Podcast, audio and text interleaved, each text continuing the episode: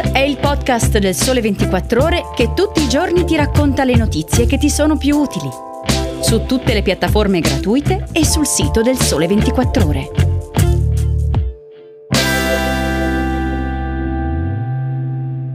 Ciao, sono Antonio Larizza e in questa puntata di Start parleremo dell'inflazione che non va in vacanza, delle frodi online che minacciano i nostri risparmi e di uno scandalo a luci rosa con risvolti finanziari che arriva direttamente dalla Silicon Valley e che vede come protagonisti i fondatori di Google e Tesla.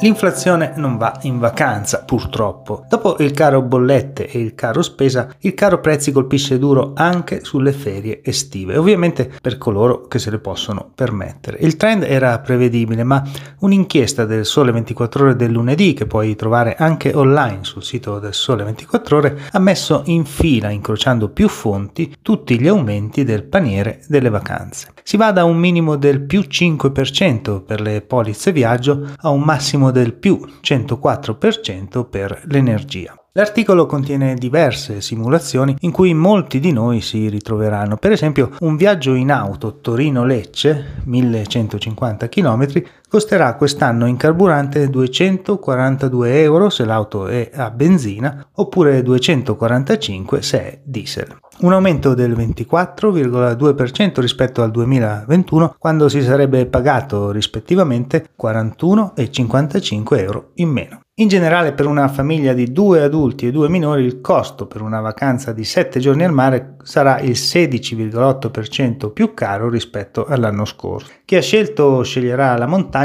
potrà beneficiare di un aumento più contenuto, pari al 7,8%. Ancora più fortunati, se così si può dire, saranno gli amanti della crociera. In questo caso i prezzi crescono del 5,6%. Sul fronte dei prezzi, quindi, le ferie non saranno un momento di stacco, come ha spiegato al Sole 24 Ore Federico Cavallo, responsabile delle relazioni esterne di altro consumo. Gli aumenti non restano in città e ovunque andremo ritroveremo le stesse preoccupazioni che avevamo lasciato a casa. Converrà comunque provare a non pensarci, visto l'autunno caldo che ci aspetta sul fronte dell'inflazione e non solo.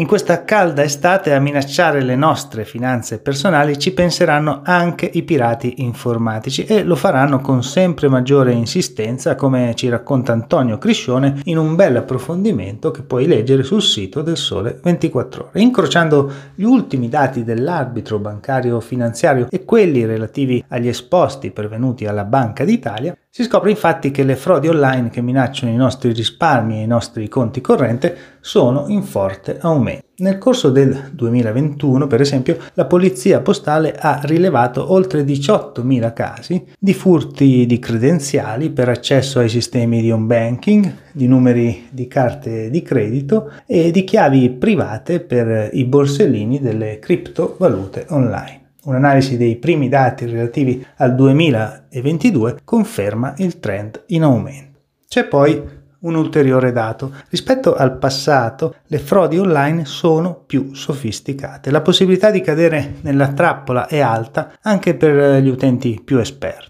Nell'articolo si descrivono le tecniche più recenti e i modi per difendere. Un pezzo sicuramente da aggiungere nell'elenco delle letture estive.